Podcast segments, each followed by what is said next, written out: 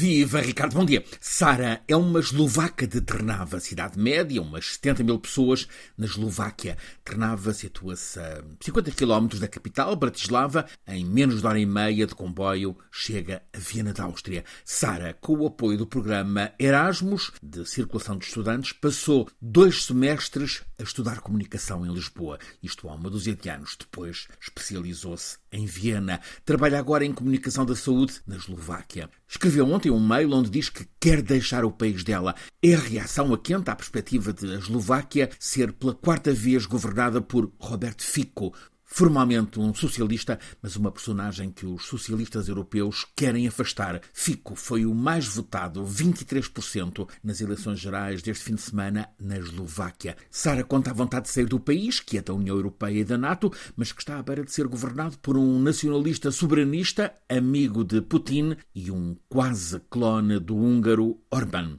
Este Robert Fico fez campanha a prometer mão de ferro contra os migrantes, também quer contrariar as sanções europeias contra a Rússia, quer parar o fornecimento de armas à Ucrânia. O resultado destas eleições eslovacas gera mais um quebra-cabeças a quem na Europa defende os valores europeus.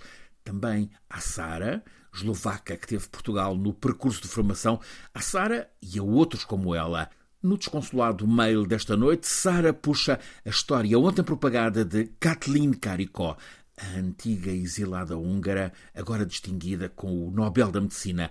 Karikó fugiu da Hungria em 85. Ainda faltavam quatro anos para a queda do muro. Partiu com o dinheiro que conseguiu juntar, escassos mil dólares. Ela fazia investigação em ciências biomédicas, investigava o RNA mensageiro tinha um contacto em Filadélfia, nos Estados Unidos, numa Universidade da Pensilvânia, voou para lá, conheceu Drew Weissman, que estava a trabalhar na procura de uma vacina contra o vírus HIV da SIDA, incitou-o a explorar a intervenção sobre o RNA mensageiro. Ao fim de Anos intensos de trabalho conjunto passaram à experimentação em cobaias. Foi um desastre. Os ratos morreram todos com uma mesma imprevista infecção, mas não desistiram. Avançaram ainda mais na pesquisa. Em 2005, concluíram que, modificando ligeiramente a molécula do RNA mensageiro, a infecção fatal já não aparecia. Publicaram um artigo científico que anunciava a via RNA mensageiro para combater doenças, mas sem convencerem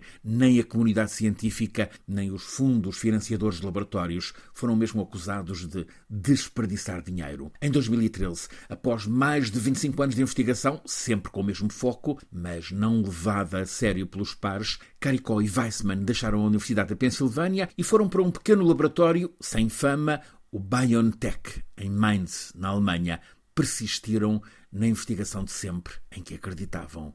O resto da história é conhecido. A tecnologia do RNA mensageiro deu frutos em 2020, quando possibilitou o desenvolvimento de uma vacina contra a Covid. É a vacina que ajudou a travar uma pandemia, salvou milhões de vidas humanas.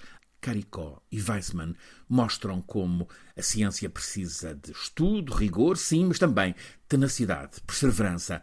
Tudo começou com Caricó a fugir da Hungria fechada na órbita soviética. Agora, o caso da Eslováquia é uma realidade diferente, mas também há quem tema a sociedade asfixiada que os resultados eleitorais deste fim de semana indiciam.